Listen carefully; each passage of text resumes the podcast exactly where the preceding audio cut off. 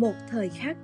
Bởi vì một ngày có đến hai mươi bốn giờ, một tháng ba mươi ngày, một năm là ba trăm sáu mươi lăm ngày, nên chắc chắn tôi sẽ không thể nhớ được toàn bộ ký ức mà mình từng trải qua trong cả cuộc đời mà mình đang sống.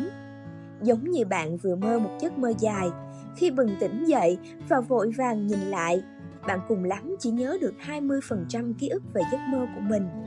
Vậy hai mươi phần trăm bộ nhớ này bạn sẽ dành cho những điều gì? Đương nhiên là tôi sẽ giữ lại những thứ mà mình cho là quan trọng nhất. Có thể là một người hay một sự kiện đặc biệt nào đấy. Tất cả những ký ức này đều được tôi nghĩ về với hình thù của một thời khắc.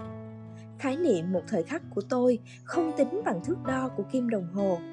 Có lúc tôi nhận ra nó chỉ trong vài giây thoáng qua, hoặc dành vài giờ bên cạnh ai đó mà nhận được ra tình yêu đang hiện hữu. Thậm chí có thời khắc tôi đã phải dành cả một đời chỉ để nhớ và để quên. Chẳng phải con người là cá thể khó hiểu nhất hành tinh hay sao? Cho đến giờ, tôi vẫn luôn đặt ra câu hỏi là mình đang thực sự sống. Luôn nghi ngờ rằng đâu mới là sự thật. Thì những thời khắc đó là lý do khiến tôi tìm ra niềm tin rằng mình đang tồn tại. Vì vậy, với những thời khắc mà tôi đang có, dù có mang về những cảm xúc hạnh phúc hay đau thương, thì cũng đều đáng được trân trọng.